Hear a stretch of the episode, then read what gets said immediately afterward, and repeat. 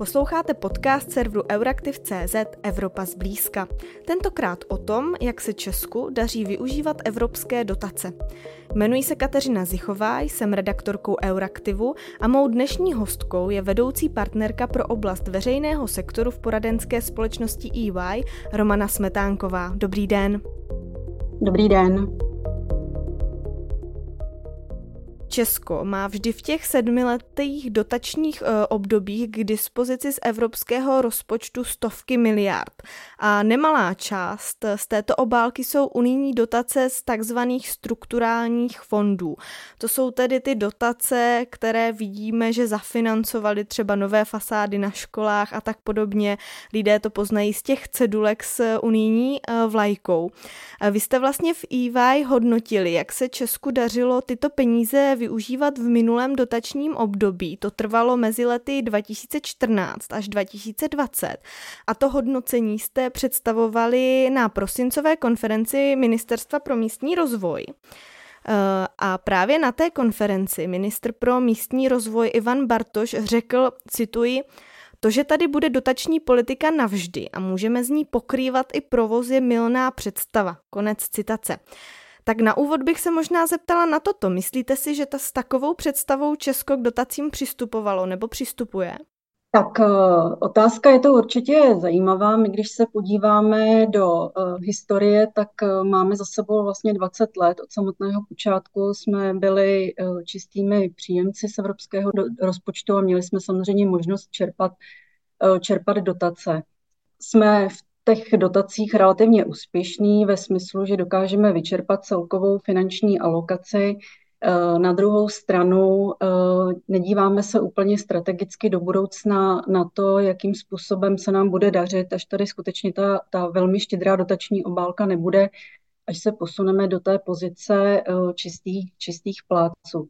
Takže eh, v tuhletu chvíli tady úplně to strategické vnímání toho, že finanční prostředky nebudou vždy v takové výši eh, připlouvat do České republiky, tak tady úplně nevidím.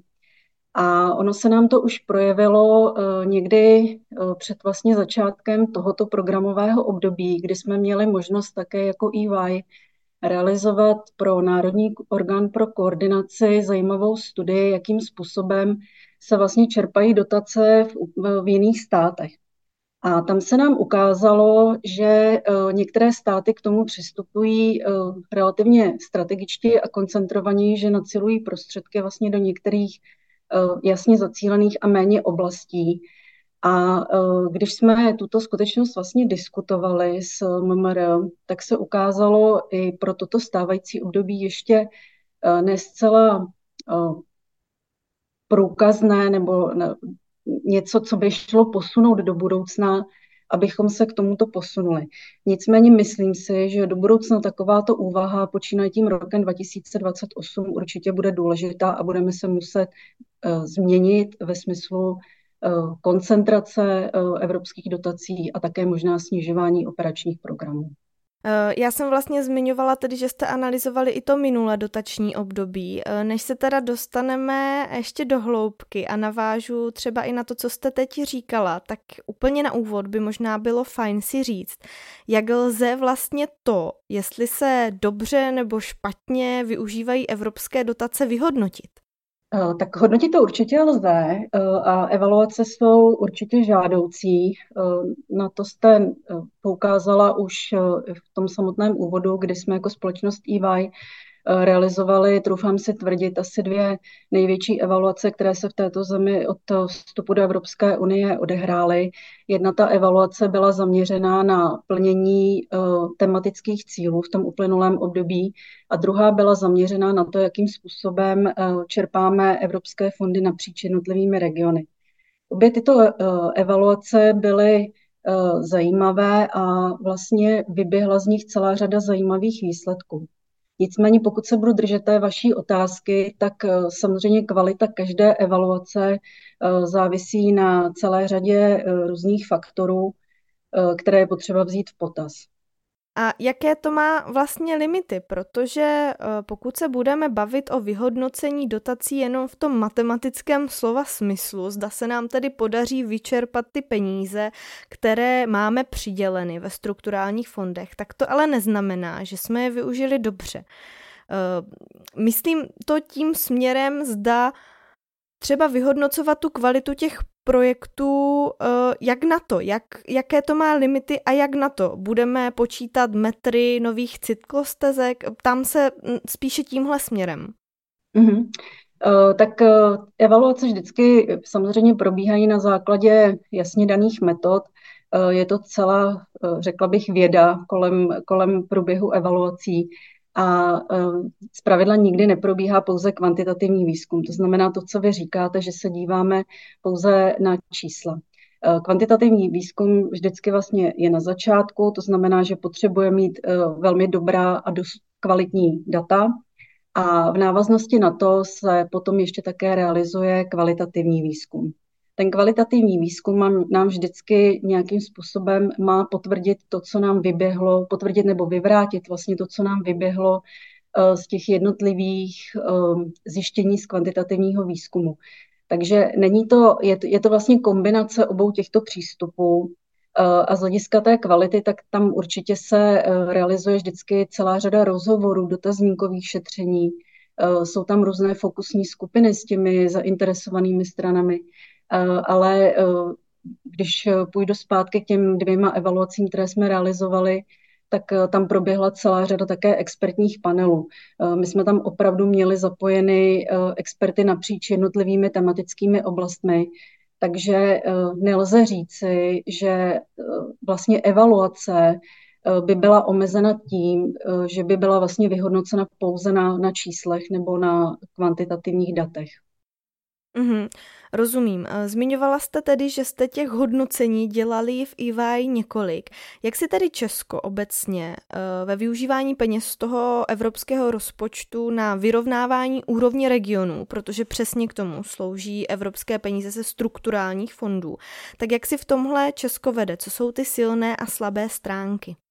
Tak eh, obecně bych řekla, že eh, jsme relativně hodně silní v tom, že dokážeme vždycky vyčerpat celou finanční alokaci Eh, tam se držíme standardně napříč obdobími na, na těch předních příčkách v Evropě. Eh, je to už podstatně složitější, eh, když se díváme na to, jakým způsobem evropské fondy právě dosáhly těch efektů, které, kterých měly v tom území vlastně dosáhnout. A zajímavý je také pohled na to, jakým způsobem eh, se evropské fondy čerpají napříč jednotlivými eh, regiony. Eh, tady, pokud bych vytáhla některé silné stránky, zmínila jsem na začátku právě tu úspěšnost eh, ve vyčerpání celé finanční alokace.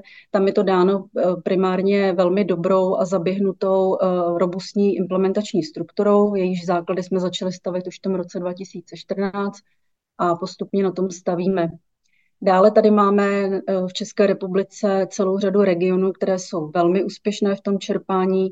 Eh, v některých případech bych řekla, že možná čerpají eh, až příliš eh, mnoho, nebo nemuseli by čerpat tolik vzhledem k tomu, jaké, jaké pozici jsou.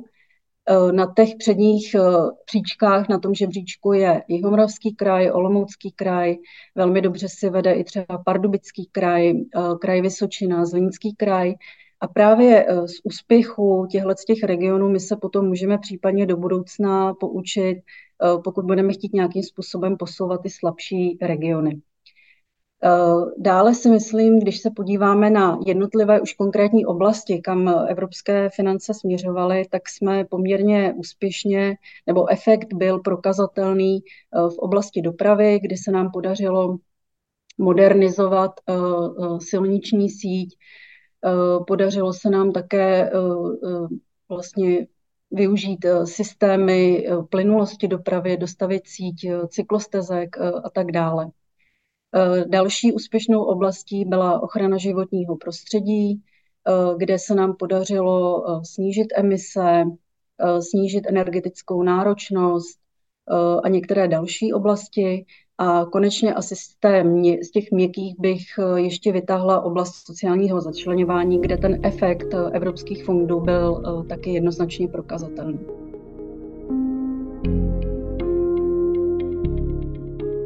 Na druhé straně, pokud se podíváme na ty slabé stránky, tak tady eh, ty evaluace ukázaly, že eh, se nám jako České republice stále nedaří plnit ten eh, cíl kohezní politiky, to znamená vyrovnávání rozdílu mezi jednotlivými regiony. My tady máme na jedné straně vlastně dva nejslabší, nebo řekněme tři nejslabší regiony, které se nám teď přiřadily do té kategorie takzvaných uhelných regionů. A primárně Ústecký a Karlovarský kraj v tom uplynulém období patřily mezi nejhorší, pokud se týká, týká čerpání evropských fondů v přepočtu na jednoho obyvatele. Toto je tedy uh, opravdu slabá stránka České republiky. Potom si také myslím, že nedokážeme uh, evropské fondy využít chytře. Uh, tady dost často vlastně jsme využívali peníze na inovace nižšího řádu, neposouváme nebo nevyužíváme finanční prostředky na projekty, které mají takový ten multiplikační efekt nebo inovační efekt. A konečně možná bych také řekla, že nevyužíváme úplně strategicky. To znamená, dost často financujeme oblasti, kde ať už teda nevidíme ten efekt z mnoha různých důvodů, ale zároveň si myslím, že to jsou oblasti, které by eh, měly být spíše financovány ze státního nebo z veřejných rozpočtů. Mm-hmm. Já bych na to ráda navázala a zastavila bych se u té slabé stránky, která se týkala vyrovnávání úrovně napříč těmi regiony. Zmiňovala jste Ústecký Karlovarský kraj, zmiňovala jste i, že spolu s Moravskosleským krajem jsou teď nyní v té kategorii, řekněme, uhelných regionů a jsou v ní proto, protože do nich zamíří peníze navíc. Oproti ostatním těm regionům dostanou z Evropské unie peníze ze speciálního fondu pro spravedlivou transformaci informaci. Um, mohou tyto peníze navíc být podle vás klíčem k tomu, aby dohnali ty ostatní regiony v tom umění ty dotace využít a aby se v nich posílila ta absorpční kapacita, která je právě klíčová pro ty připravené projekty a ve finále využití těch peněz? Tak eh, minimálně musím říct, že je určitě pozitivní, že tady máme eh, spe- specifický operační program, eh, který je určen pro tyhle ty tři regiony, který minimálně nasvítí problematiku těch tří regionů. Já už jsem zmínila, že na, na tom chvostu byl Ústecký, Karlovarský kraj, Moravskoslezský kraj si vedl podstatně lépe. A když jsme se podívali na dynamiku nebo na vlastně úspěchy, proč některým regionům se daří lépe čerpat a naopak některým ne, tak nám z toho jednoznačně vyplývá, vyplývá pár základních doporučení uh, do budoucna. A uh, troufám si tvrdit, že některá z těch, některé z těchto oblastí program dokáže změnit, některé by měl mít ambici minimálně nastartovat a e, v některých oblastech si samozřejmě ten region bude muset pomoci e, sám. Takže e, pokud aktéři v těch jednotlivých regionech nebudou sami chtít, aby se situace změnila, aby mohli využít evropské prostředky k tomu, aby se to jejich území vlastně posunulo a tím se zkvalitnil také život jejich obyvatel, tak program samotný nic nezmůže. Kdybychom se podívali na ty konkrétní faktory úspěchu, které my jsme identifikovali právě u těch eh, úspěšných regionů, tak eh, na začátku musím zmínit eh, stabilitu politické reprezentace. Nám se jednoznačně ukazuje, že v těch regionech, kde politická reprezentace je napříč jednotlivými obdobími relativně stabilní, tak je tam zachována také ta kontinuita aktivit. Eh, dále se nám ukazuje, že eh, eh, v regionech, kde je vytvořená dostatečná absorpční kapacita, ve smyslu, že tam mají takové ty generátory myšlenek nebo generátory dobrých nápadů. Zároveň tam mají vlastně žadatelé, kteří jsou připraveni k tomu podávat projekty, mají projekty připravené dopředu, mají tam kvalitní projektové manažery, tak eh, i tyto kraje jsou lépe připraveny právě na čerpání. A tady si myslím, že eh, určitě eh, samostatný operační program může na pomoci právě nějakou podporou lidského kapitálu v těchto primárně dvou regionech a, a zároveň také možná i nějakou bonifikací těchto, těchto regionů napříč jednotlivými operačními programy, například prostřednictvím územní dimenze.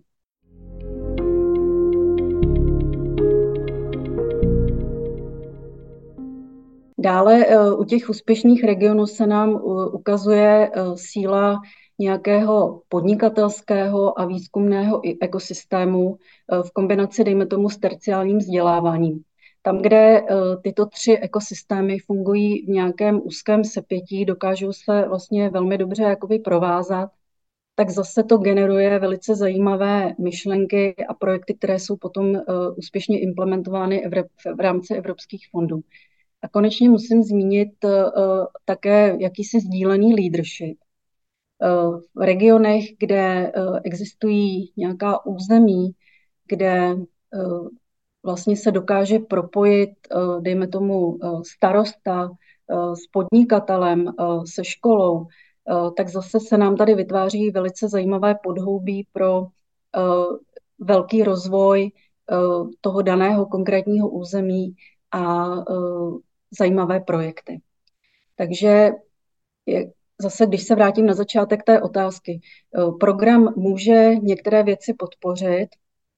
Určitě bude dobré, když eh, nastartuje, například v Karlovarském kraji chybějící univerzita, takže je otázka samozřejmě nějakého politického rozhodnutí, eh, ať už krajské reprezentace nebo státní reprezentace, zda, zda univerzita v tomto regionu bude mít smysl. Eh, a některé, eh, některé aktivity si samozřejmě lidé eh, tam musí vyřešit sami. Mm-hmm.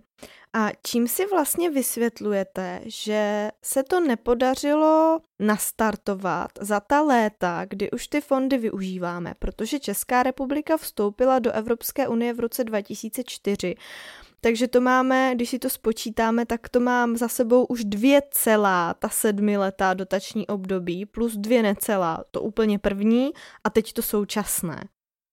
Na to nám trochu dala odpověď eh, právě ta evaluace eh, z pohledu čerpání evropských peněz s eh, jednotlivými regiony.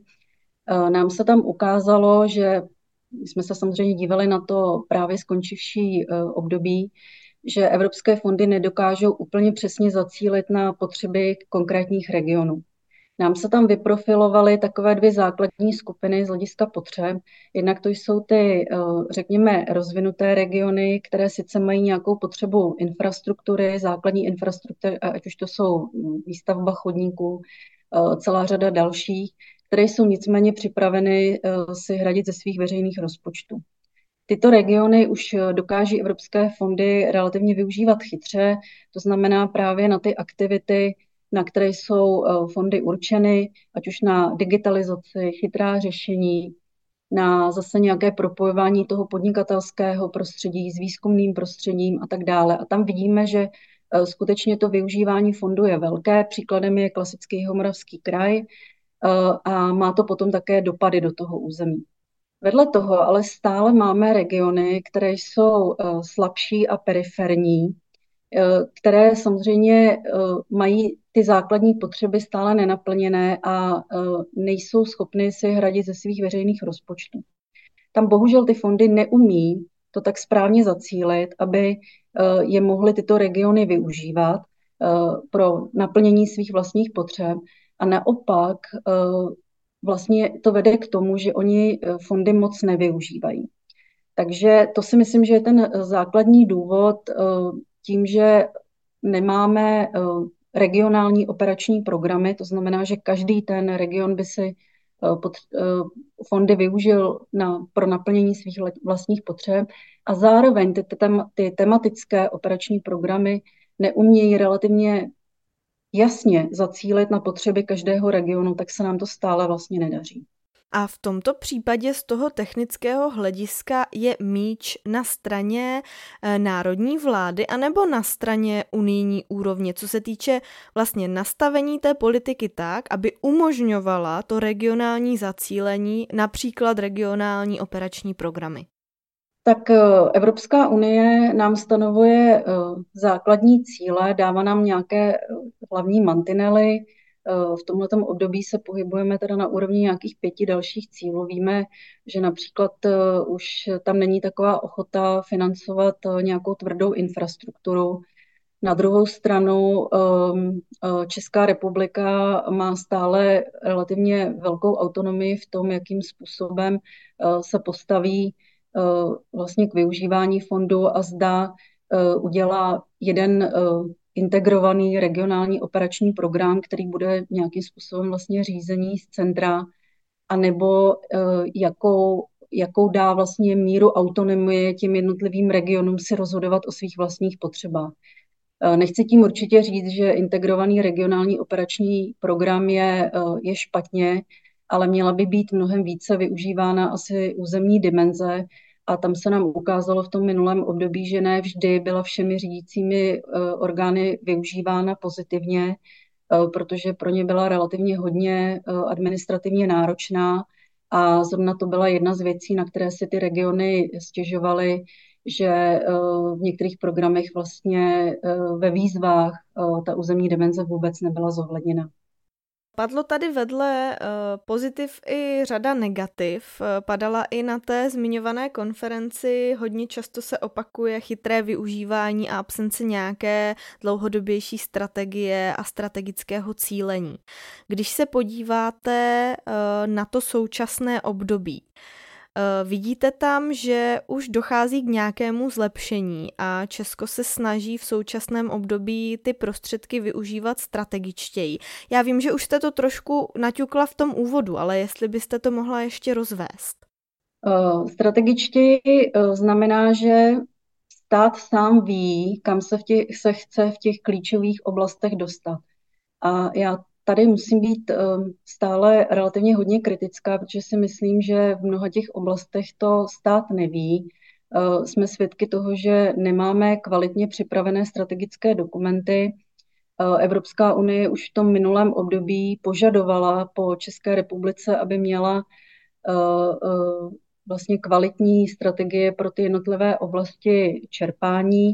Ty strategie se mnohdy dělaly jenom proto, abychom mohli čerpat a to samozřejmě není ten správný přístup. Eh, nejsem si úplně jistá, že toto se nám posunulo eh, v současném období eh, nějakým způsobem změnit. Pozitivní určitě je, že se nám z těch 11 tematických cílů jsme se dostali na celkových pět tematických cílů, pardon, ne tematických, ale na pět cílů, které jsou asi i mnohem uchopitelnější i pro občany České republiky a v podstatě nějakým způsobem eh, odpovídají tomu, kam eh, by se Česká republika, potažmo vlastně celá Evropa měla do budoucna směřovat. Ale nejsem si jistá, že sama Česká republika ví, co znamená uh, inteligentnější Česko. Kam se chceme posunout za deset let, abychom byli inteligentnější. Kam se chceme posunout, abychom byli zelenější. Takže stále jakoby v tomhle jsme taženi tím, co po nás chce Evropská unie.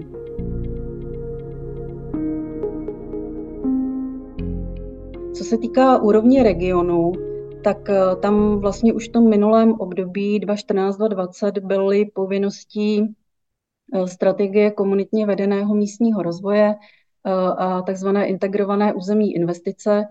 Ty opět nastartovaly, myslím si, velice dobře takové to uvažování, kam chceme to konkrétní území posunout.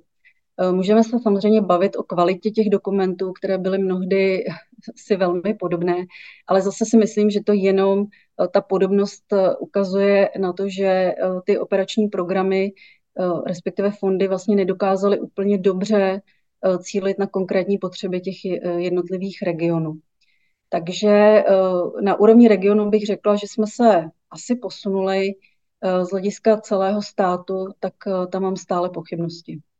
Věnujete se tomu dlouhodobě, eh, vzniklo několik evaluací, které konzultujete eh, s regionální a národní úrovní, tak eh, máte víru nebo pocit nebo očekávání od toho následujícího dotačního období, které vlastně nastane po roce 2028, že se to změní a že Česko bude strategičtěji uvažovat? Bude velmi záležet samozřejmě na kohezní politice, na tom, jakým způsobem se budou vyvíjet a jak skončí diskuze ohledně kohezní politiky, v jaká bude výše finanční alokace pro Českou republiku. To bude záležet na celé řadě faktorů. Vypadá to, že i nadále zůstaneme v pozici čistých příjemců, to znamená, že ta alokace, byť se hovoří samozřejmě, že bude mnohem nižší, tak by to ale asi nemuselo být úplně tak hrozné. Vnímám posun minimálně na úrovni Národního orgánu pro koordinaci směrem ke koncentraci k menšímu počtu aktivit. Tam jsem mm, tento posun v uvažování určitě zaregistrovala, což vnímám pozitivně. Nicméně ve finále o tom, kam budou evropské peníze směřovat do budoucna, tak je to vždycky politické rozhodnutí. A my tady máme v současné době poměrně robustní implementační strukturu. Doteďka jsme šli cestou nějaké evoluce, evoluce, nikdy jsme se nerozhodli udělat do toho nějaký větší zásek nebo nějakou revoluci. Takže uvidíme, jaká bude ochota vlastně i z té politické scény tohleto nějakým způsobem uh, změnit. Uh, myslím si, nebo vnímám také, že začala nějaká diskuze na úrovni regionu o tom, jakým způsobem začít ještě lépe prosazovat svoje potřeby. Vytváří asi vlastní pozici už ohledně koheze po roce 2028 a tam určitě by bylo dobré eh, reflektovat i ta doporučení, která nám vyběhly, vyběhla z těch dvou evaluací, eh, týkající se nějakého lepšího zacílení na potřeby těch regionů, protože bez toho eh, si troufám tvrdit, se nám skutečně nepodaří snižovat ty nůžky mezi těmi bohatými a méně šťastnějšími regiony. A na závěr, zmiňujete velký zásek nebo ostrý řez, tak je podle vás potřeba a jak by měl vypadat? Tak eh, to je zajímavá otázka. Eh, začnu asi takhle. My se v současné době nacházíme v naprosto historicky unikátním okamžiku, kdy do České republiky plyne obrovské množství evropských peněz. Evropská unie tomu neúplně dobře napomáhá tím velkým množstvím různých nástrojů, fondů, které jsou eh, relativně komplexní, málo kdo se v tom vyzná já mám problém se kolikrát orientovat eh, v tom, co je jaký fond, eh, odkud jaká dotace plyne.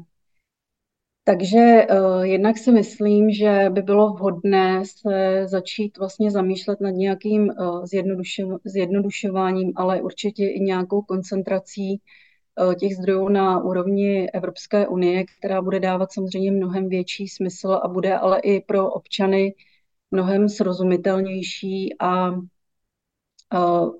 vlastně bude i taková jakoby důvěryhodnější. My jsme, nám se ukázalo i v těch evaluacích, že obecně důvěra ve fondy nebo v dotace, eh, řekla bych, asi trochu i klesá. Tak eh, tohle by bylo potřeba změnit. Na úrovni České republiky eh, máme zase celou řadu dotačních titulů, nejenom evropských titulů, ale i národních titulů, Dost často si tyto tituly také konkurují, nejsou komplementární. Takže i tady, a tady se stotožňuji určitě s, s názorem NKU, které, který prezentoval někdy v loňském roce, eh, že by stálo za to se podívat na eh, dotace z nějakého nadhledu, udělat nějaký audit, my tady nemáme žádný subjekt, který by vlastně dotace v České republice řídil, který by měl nějaký komplexní obrázek, eh, co se, eh, co se všechno z, dotač, z dotací eh, financuje a který by zároveň vlastně mohl i otevřít, otevřít nějakou celospolečenskou diskuzi, jak vůbec chceme do budoucna s dotacemi nakládat. Takže pro mě Eh, ten zásek by mohl začít eh, něčím takovým, že se vlastně podíváme na tu celkovou komplexní situaci a pokusíme se ji rozklíčovat eh, v těch jednotlivých oblastech a říct si, kam se chceme posunout vlastně dál. Hostkou dnešní epizody byla paní Romana Smetánková, vedoucí partnerka pro oblast veřejného sektoru v EY. Děkuji, že jste přijala pozvání do podcastu Evropa zblízka. Děkuji i vám. Naschledanou. Z redakce se loučí Kateřina Zichová. Děkujeme, že nás posloucháte.